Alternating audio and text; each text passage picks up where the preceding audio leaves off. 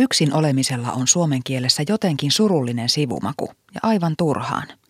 Se rinnastetaan ajatuksissa yksinäisyyteen, vaikka kyseessä on kaksi täysin eri asiaa.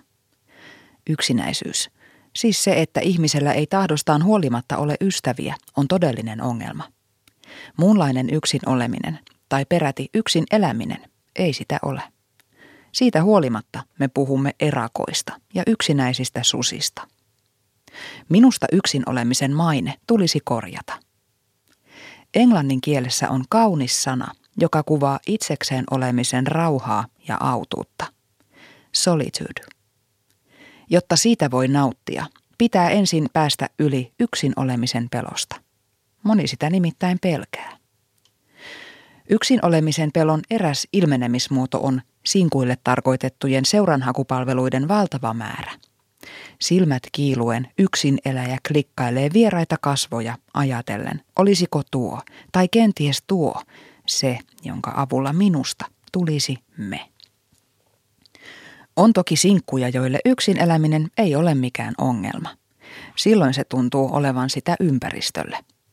Tuttavat tiedustelevat mahdollisista seurustelusuhteista varmasti hyvää tarkoittaen, mutta samalla olettaen, että yksin elämisen pitäisi olla jokin nopea välivaihe. Kuoppa, josta olisi kiivettävä ylös mahdollisimman nopeasti. Ikään kuin seurustelemattomalla tai yksin asuvalla olisi jokin hätä. Sitten on parisuhteita, joissa ei osata tehdä mitään yksin. En todellakaan voi sanoa itseäni parisuhteiden asiantuntijaksi, mutta ihmettelen ja suoraan sanottuna kauhistelen tilannetta, jossa kaiken yhdessä tekevää pariskuntaa pidetään ihanneparina. Jos suhteessa ei saa suosiolla omaa tilaa, ihmismieli etsii sitä jostain, vaikka väkisin. Esimerkiksi some, televisio tai maaninen siivoaminen ovat loistavia pakokeinoja. Lopputuloksena liitossa on kaksi ihmistä, jotka kyllä asuvat yhdessä, mutta ovat henkisesti eri planeetoilla. Se vasta yksinäistä onkin. Mutta niin, ihan oikeasti yksin oleminen.